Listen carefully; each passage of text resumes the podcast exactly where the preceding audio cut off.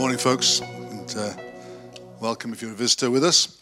And uh, you may have, well, those of you who have been coming, you will have realized, and if you're a visitor, you, you won't have done, but we've been looking into uh, the Lord's Prayer over the last few months, uh, just digging into it and drawing things out from it that have been, that have been great. It's been a great blessing over the last couple of months. And um, one of the things I, I find interesting is when I'm talking to people uh, about faith, even people who, who have very, very little knowledge of the Christian faith, one thing they do know is the Lord's Prayer.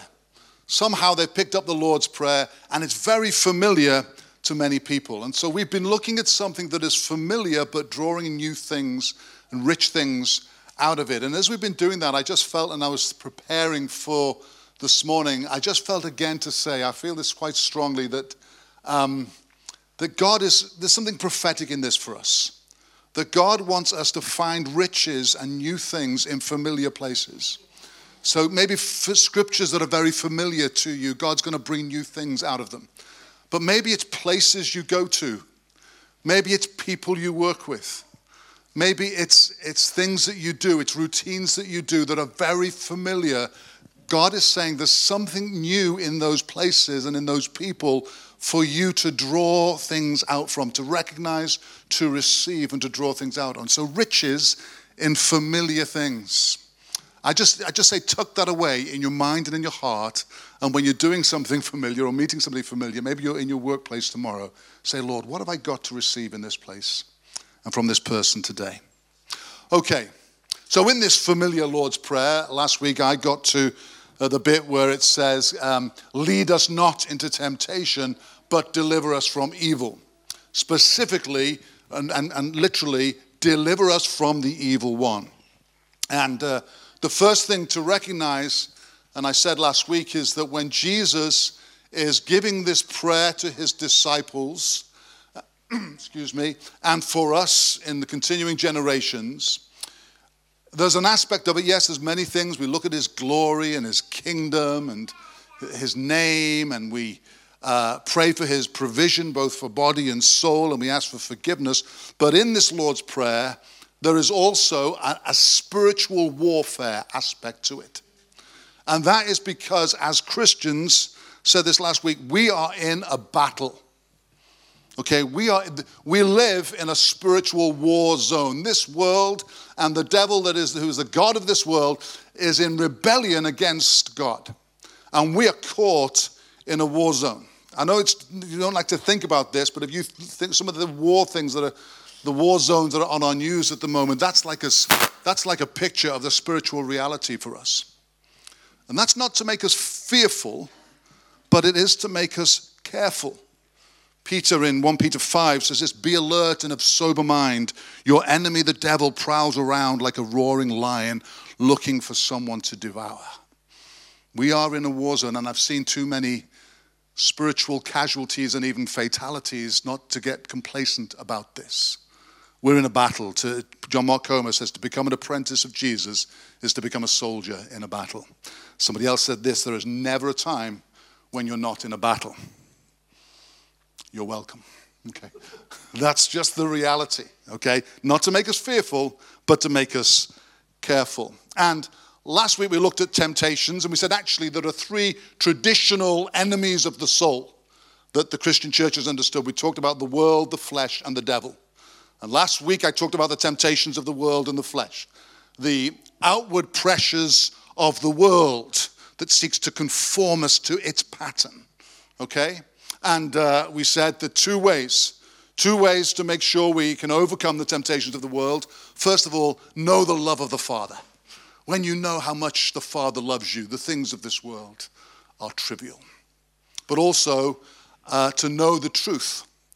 Jesus, in his prayer to, to the Father, he said, Lord, don't take them out of the world, but protect them from the evil one. Do this by setting them apart by your word of truth. And so we have to have our minds renewed by the word of truth so we don't conform to the patterns of this world. And then I said, the we also need temp- uh, to overcome the temptations of the flesh, the impulses of the flesh. That darkness that's in the world has gotten into us too. Our flesh, our appetites, our, our distorted desires, our ego, we need to be free from that or free from the temptations of that. And I said, you know, there's two ways as well we can be free from those temptations. One, to be honest with you, sometimes is just getting a grip of ourselves. There's no kind of way of getting around that. The, the, the Bible's quite clear about the flesh. Crucify it. Jesus says, if your hand's going to sin, chop it off. Didn't mean it literally, obviously, but he says, get radical in dealing with the things that lead you into sin. Paul says, I beat my body and make it my slave. Again, not literal. You don't have to go around beating yourself up, but you do have to get, get a grip sometimes of the things. Don't play around with the stuff that would lead you into sin. Deal with it radically. But the other thing, again, is to know our identity in Christ, to know that we're new creations in Christ. You know, we know God will forgive us when we sin. Of course, He will. But Paul says this Shall we go on sinning so that grace may increase? In other words, we just get more and more forgiveness? He says, No. What are you thinking? You died to sin. How can you live in it any longer? He didn't say, Oh, no, what are you thinking? The grace of God will run out at some point. No, no, no. It's never going to run out. But he said, But you, you're a new creation now. You're a different kind of person. That stuff is beneath you. Don't allow yourself to be degraded and diminished by that stuff. You're a new creation in Christ, okay? But Peter again says, I urge you, abstain from sinful desires, the flesh, which wage war against your soul. See, it's a battle. Anyway, that's what we did last week. That was just a recap. Uh, if you weren't here, listen to it anyway, but that was just a recap. Um, and now we get on to the devil. We've done the world, the flesh, and the one who's behind it all is the devil. So we could read, for example, from Ephesians Ephesians 6, well known scripture, familiar scripture, but let's find something new in it, okay? Verses 10 to 13. Finally, be strong in the Lord and in his mighty power. Put on the full armor of God so that you can take your stand against the devil's schemes. For our struggle is not against flesh and blood, but against the rulers, against the authorities against the powers of this dark world and against the spiritual forces of evil in the heavenly realm. I told you, we're caught in a battle, in a war zone. Therefore, put on the full armor of God, so that when the day of evil comes, you may be able to stand your ground, and after you've done everything, to stand. When it comes to talking about the devil, uh, one of our problems. And One of the reasons why we, we don't often talk about it is we don't take it that seriously. We don't take it that seriously. But C.S. Lewis, one of a great Christian writer of the mid 20th century, said this. You all probably know him from his Narnia Chronicles, some of you will know him from his Narnia Chronicles, but he was also a great Christian thinker. He says this There are two equal and opposite um, errors into which our race can fall about the devil the devils. One is to believe is to disbelieve in their existence. The other is to believe and feel an excessive and unhealthy interest in them. They themselves, the devils, are equally pleased by both errors and hail a materialist or a magician with the same delight. Another guy put it like this I think it was John Mark Comer again. He said, Probably one of the greatest moves of the devil was to convince people that he didn't exist. Because if you don't believe your enemy exists, you know, you're in, you're in trouble. So uh, we believe there is a devil. If, if not, you have to try to find a reason for all that, for the, think of the utmost evil in our world. And think there is just psychological or sociological reasons for that. But we know deep down there is something diabolical behind some of the evil that happens in our world, a force of evil, a, a being of evil that causes uh, much of it ultimately.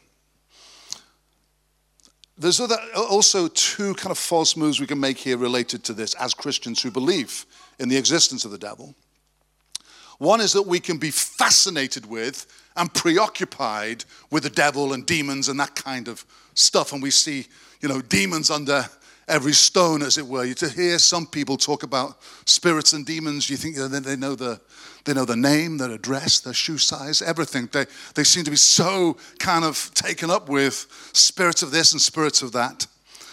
But the other uh, uh, uh, sort of uh, end of the spectrum is that we could just think if we're struggling with something, it's just, it's just a bit of Christianized self help We'll deal with it. So, if, for example, we struggle with anger, now, Paul writing to Ephesians about anger, he says, Don't give the devil a foothold. Don't give the devil a foothold. Now, if we get preoccupied with, with demons and spirits, we'll be casting this spirit out of us and this spirit out of us to try and get, or get somebody to do that in order to try and get rid of anger. Or on the opposite spectrum, we can just go to an anger management course. But no, it's, it's both. We need to deal with the anger. We need to take control of our anger to get a grip, if you like. If we don't, we do give the devil a foothold. You give him a foothold, he'll build a stronghold. And then you may well need deliverance. okay? But it's, there's an unhealthy kind of uh, extremes on both sides here. I found this helpful for me when it, thinking about my responsibility, because you can't blame the devil for everything. Okay, we're taking responsibility myself, whilst at the same time realizing there's a spiritual warfare aspect to it. Um, I found this very helpful. If you, if you didn't look after your garden and it was just full of absolute rubbish, you just turfed out all your rubbish into the garden, what's, what are you going to get there eventually? I'll tell you, you're going to get rats there eventually. If your garden is full of rubbish, you will get rats and you'll have to try and get rid of the rats, shoot them, or some, well, whatever. You, you, probably haven't got a gun, but you know, you can, let's just imagine for a moment you, you can shoot the rats. This is not something I've done, by the way, just in case you're. Uh, you, you can shoot the rats, but guess what? The most important thing for you to do is what? Clear up the rubbish. Yeah. Now, sometimes we have got demonic influence in our life on things because we've had rubbish in our lives. And we may need to deal with the spirits, the evil spirits. We might need prayer for things. But the best thing to do is to clear up the rubbish and then the rats won't come. Don't give them a foothold. Okay? So there's got to be a balance here. There's, there's two wrong moves we can make there. Okay. Now, oh, we didn't read the story, did we? Sorry, no, okay, okay. Um, do you all know the story of Jesus being tempted in the wilderness? Okay, most people do. Let me just give a very, very brief thing. After he's baptized by John the Baptist, he goes into the wilderness and he's tempted by the devil for 40 days. He's, well, first, he's fasting, okay, for 40 days. And by the end of it, it says he's hungry. You think, duh. Well, he would be, wouldn't he? Okay, he's hungry. He's starving hungry. And then the devil comes and tempts him. We're going to talk about the three ways in which the devil tempts him. If you can have that ready, we'll have the three temptations later, please, Gina. Okay. I'm going to give you three things from the three things that Jesus says, ways in which you can overcome the enemy. But before I can do that, I feel I've got, I've got to set a few things in place first. And um, I used to joke, it's still true. Um, I have long introductions and short messages, okay? So I'm going to do a long introduction. I feel like I need to do a, a long runway today because there's things we don't take seriously or don't think rightly about. I want to get them in place first. Long runway. But then I promise you we will take off. It'll be a quick takeoff. I'll give you three things to think about, then leave you in the air, okay? and you can land it in the practical application into your own life, okay? So this is, the, this is when is he going to get onto the main message? No, uh, there's a, it's a long runway. Okay, bear with me. You see, there's two stories behind this story of Jesus being tempted in the wilderness. One of the stories is the Israelites being tested in the wilderness for 40 years. So the 40 days of Jesus being tempted in the wilderness is kind of pointing back to, it's reflecting back to the temptation of the Israelites in the wilderness. Um, the, te- the, the, the adopted son Israel. That's what was, Israel was called, the adopted son of God, or sons of God.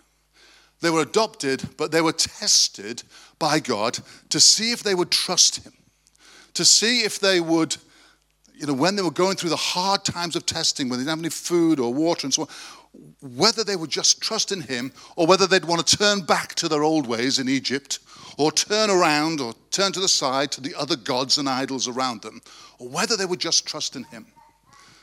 How did they do? Not good. You can read about it in the Bible. Okay, they didn't they failed. The adopted sons were tested in the wilderness and they failed. And guess what? we would have been the same.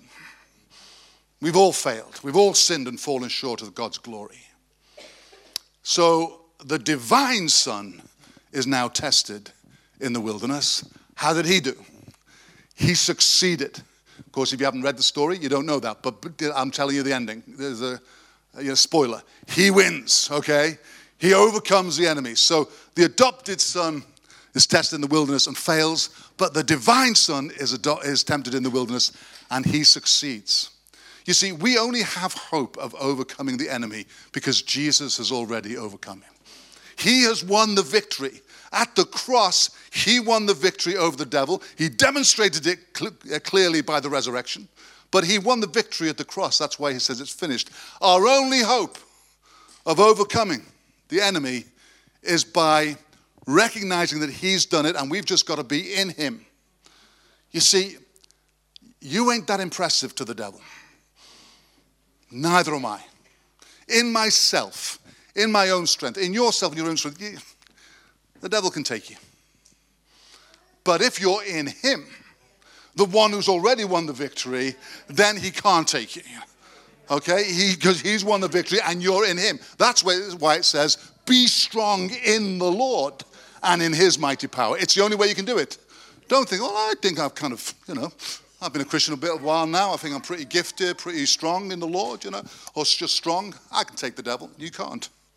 It's only in Him. It's a little bit like I've got this as a bit of a dated illustration now. I need to get a new one. I Need to watch some more films or something. But there's, uh, you know, The Lion King. This is where I get my best illustration from. It, the, this, the, the Lion King, where Simba, when he's still a little puppy, and the hyenas are coming at him, and he makes this roar and the hyenas suddenly turn around and scarper. And Simba's thinking, oh, yeah, that showed you, huh? And then he turns around and he says it was his dad roaring that caused the hyenas to run. It's not us, it's him. He's the one who's won the victory. We're just trusting in his victory. That's why it's so important you know who you are and where you are and what you have in Christ.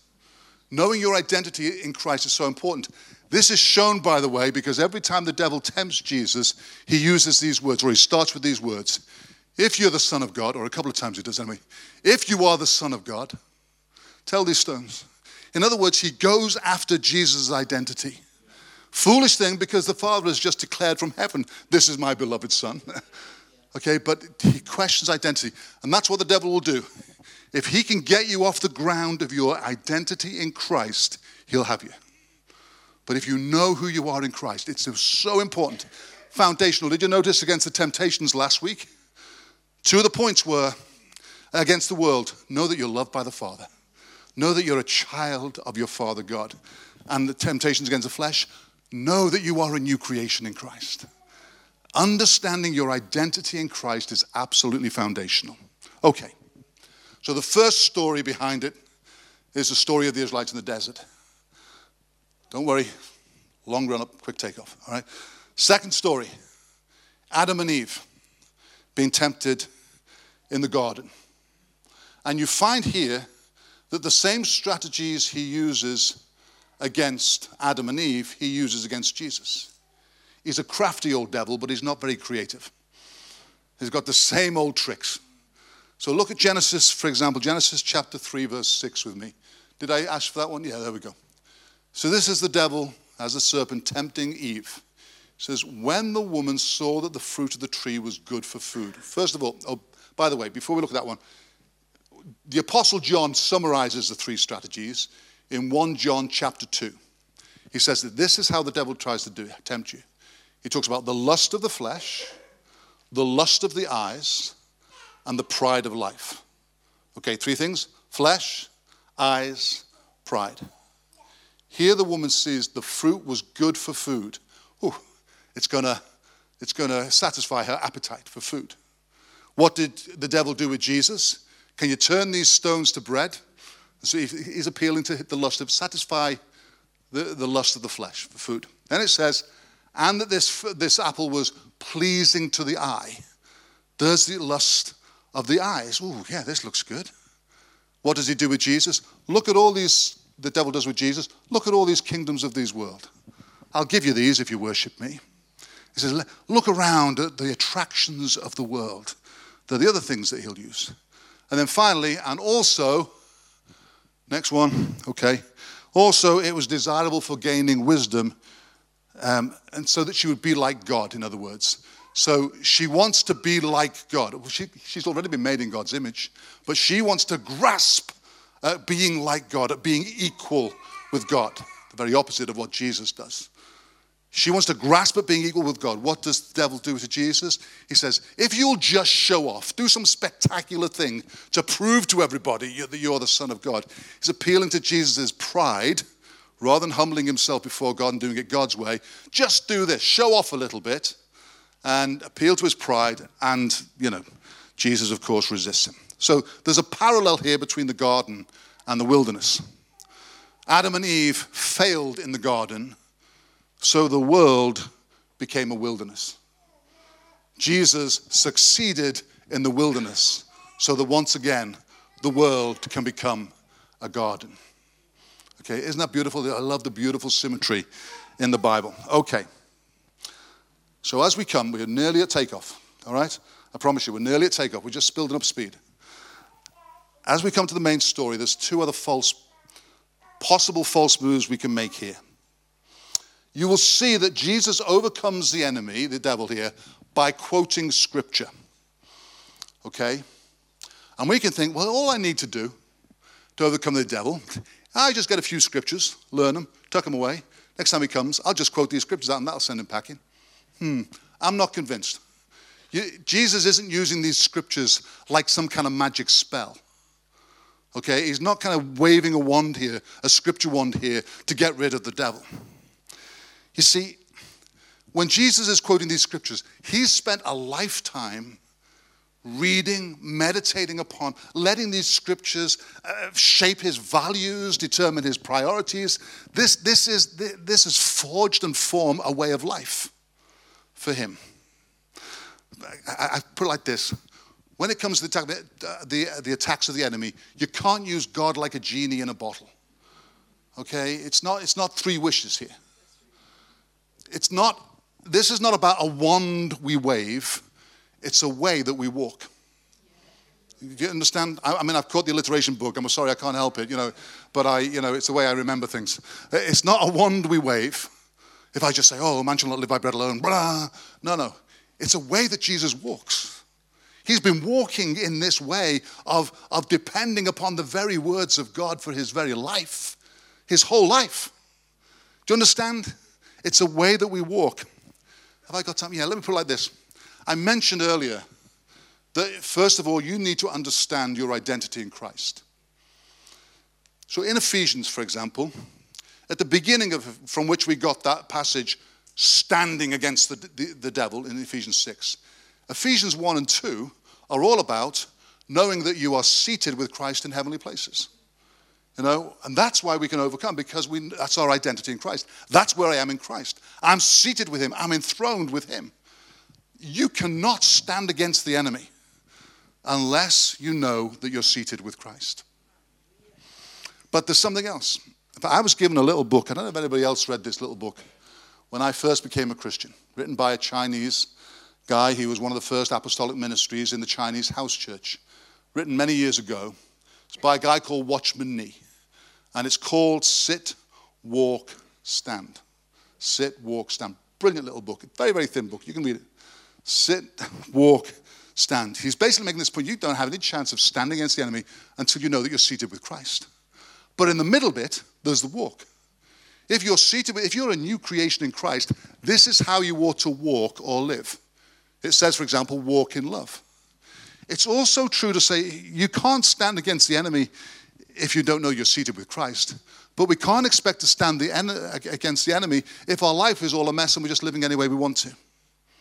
We have to be walking in certain ways. We have to be shaping our life. This, this, this, is, this is a way of thinking, it's a way of living, it's the pathways of the heart that are being formed and forged in us. So when I give you these three little verses in a minute, please don't use them as magic spells. They're not ones we wave, they're ways that we walk. Is that making sense? Sit, walk, stand. The only way you can do it. Now, I'm not saying, by the way, in reference to the walk, that you have to get your life all perfect and all together before you can overcome the enemy because you overcome him in Christ. Okay? But equally, don't think that we can declare it all, live however we like, and then think we can overcome the enemy. It doesn't work that way. In fact, I, I got me thinking, I remember doing a lot of thinking about the past. I, mean, I don't know if that's a sign of aging or what, I don't know, but an old chorus we used to sing many, many years ago, back in the 1980s. We used to think something like that. Trevor will recognize it. Um, I'm not, I don't mean that as an insult, Trevor. I mean, just, I'm a conqueror, victorious. I'm reigning in Jesus. I am seated in heavenly places in Him, in Him. And the kingdom of God is within me. I know no defeat, only victory. The kingdom of God is within me. I know no defeat, only strength and power. That's how it went. Great, great tune.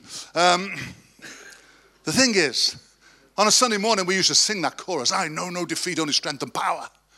And then by Sunday afternoon, I was already having an argument with a mate. You know, I was already anxious about work the next day. I was always getting angry or something or giving way to lust or something. I wasn't walking right. Okay, I was confessing it, but I wasn't walking it. Therefore, I couldn't stand against the enemy. I just want to emphasize it's about the way that we walk, but not for it to become a thing we beat ourselves up about. Okay, we go ready for takeoff. You ready for takeoff? Okay, praise God. So, three things that you can do, but not as magic spells, but as things that you're building into your life in order to overcome the enemy. Shown by the three things that Jesus says, which I hope Gina's going to be really good and get up for us at the right point. Okay, the first thing, you know, he's tempted with turning stones to bread so that he could satisfy his hunger. If we've got that one, stick it up. It doesn't matter. I've just got the essence of it there anyway. Tell these stones to become bread. What does Jesus say? He says, Man shall not live by bread alone, but by every word that proceeds from the mouth of God. Now, yes, yes, read Scripture, memorize Scripture, meditate on it deeply. Scripture is absolutely crucial in overcoming the enemy, it's your sword. But something comes before that that will cause you to do it. Number one, decide and determine what is going to feed and satisfy your soul. Decide and determine beforehand what is going to feed and satisfy your soul in the deepest places. Are you going to be content with spiritual junk food when He's prepared a feast for you, a table of truth for you, of who you are, who He is, who you are in Christ, what you have in Christ? You only get it if you get feeding on the Word of God, and it needs to become a practice. Deter, decide and determine what is going to feed and satisfy your soul at the deepest of places? He satisfies our soul with the richest of fare. You don't want to be invited to a Michelin star restaurant and then say, Oh, we've got any chicken nuggets? You know? You don't be satisfied with a Big Mac when a feast has been prepared for you, the spiritual equivalent of a Big Mac, when a feast has been prepared for you. Take off there, okay? That's the first one. Decide and determine what's going to feed and satisfy your soul in the deepest of places. The second temptation was look at all these kingdoms of this world. You can have them if you like, if you just worship me. If you're the Son of God. No, no, that's. Is that the second one? Okay, I've done it in the wrong order, but it doesn't matter. Still all true. Okay? There's one about, I'll give you all these kingdoms of this world. Now, in one sense, you, see, he's a dirty, rotten liar, is the, uh, is the, is the devil because they belong to Jesus anyway. God had said to him, I'll give you the nations as your inheritance and the ends of the earth as your possession. The devil has, has, is a usurper. He's an illegal squatter in this world. He, they're not his to give.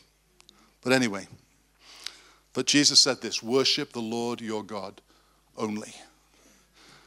Second thing, if you're going to overcome the enemy, form these things, this way of thinking, these values into your life. Decide and determine that there is nothing that this world can offer that can compare with the beauty of the Lord. There is nothing, absolutely nothing, that can compare. He alone is worth worthy of our worship. See, one thing, one thing have I desired, that will I seek after that I may dwell in the house of the Lord, in the presence of God, all the days of my life to behold his beauty. Friend, there's nothing, absolutely nothing, that this world has to offer that can compare with him. And we just need to establish that in our hearts day by day. Of course, we'll get attracted by stuff. And we think we have this stuff, this new car, this new house. By the way, by all means, have them. Just don't let them have you. You can have possessions, just don't let them possess you. And sometimes you might think, oh, you know what? It's not I need loads more stuff. I just, I'm just worried about not having this or not having that. Well, Jesus said, don't worry about all that. Seek first the kingdom. Seek his presence in your life and on this earth before, and he'll take care of the rest. There's nothing that's worth worrying about, and there's nothing that's worth lusting after in this world that can compare with him. So decide and determine there is nothing to compare with the beauty of the Lord. And then finally, he is tested by saying, Look, if you're the Son of God, throw yourself down off this high place and command his angels and they'll lift you up. In other words, be a show off. Do something spectacular to prove that you're the Son of God. Well, you know what? Jesus was going to go a different way to prove that he was the Son of God. He wasn't going to do it by showing off, by doing the spectacular. Have you ever wondered, by the way, why Jesus, when he did some miracles, he says, Don't tell anybody? It's because he says, I'm, I'm, I'm not here to show off. I'm not here to, look, look how wonderful I am, look how powerful I am. There's a different way I'm trying to show you. In actual fact, the, he won the victory not just here in the wilderness, but in the garden, the Garden of Gethsemane, when he says, Not my will, but yours be done. Jesus was going to prove that he was a son of God, not by some spectacular act, but by the act of humble obedience to his Father. He did not, he was equal with God. Sure, he could show he was God. He could call 10,000 angels anytime. But he said, I'm not going to grasp at my equality with God. I'm going to humble myself and become obedient even unto death on a cross. Therefore, God has exalted him and given him the highest name. In other words, the way that he teaches us to walk is the way of humility. He says this to them You shall not put the Lord your God to the test. And he was referring again to the Israelites in the desert. Says this of them in Psalm 95. He says this God speaking to the Israelites in the desert Today, if only you would hear his voice, do not harden your hearts as you did at Meribah, as you did that day at Massah in the wilderness, where your ancestors tested me. They tried me, though they had seen what I did. Do not put the Lord your God to the test. Testing God is the opposite of trusting God. And in fact, we don't test God. In the wilderness, He's testing us to see what's in our hearts.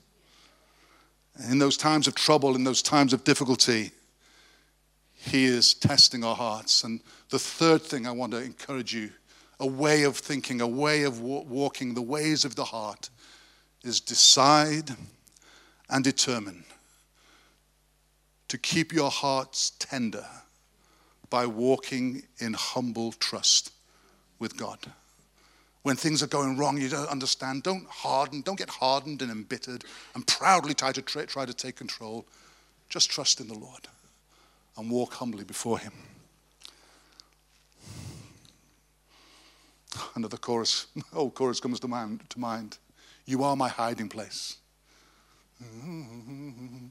You all, I always you fill my heart with songs of deliverance. Whenever I am afraid, I will trust in you. I will trust in you. Let the weak say, I am strong in the strength of my God. I will trust in you. My friends, if you want to overcome the enemy, there's no magic spells, there's no quick fixes. It's a way that you walk.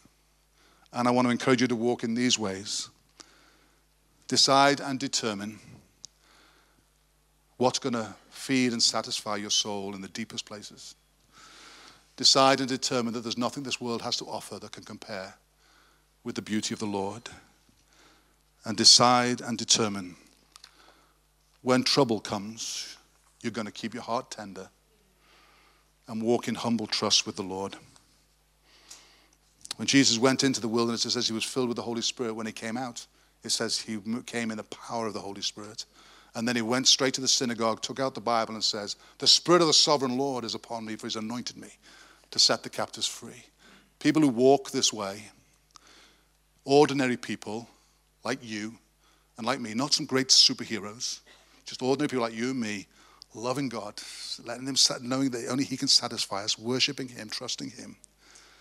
Such people, when we walk like that, we know our identity, and we walk like that, we'll be able to stand against anything the devil throws at us. And Jesus will build His church, and the gates of hell will not prevail against Him. Amen.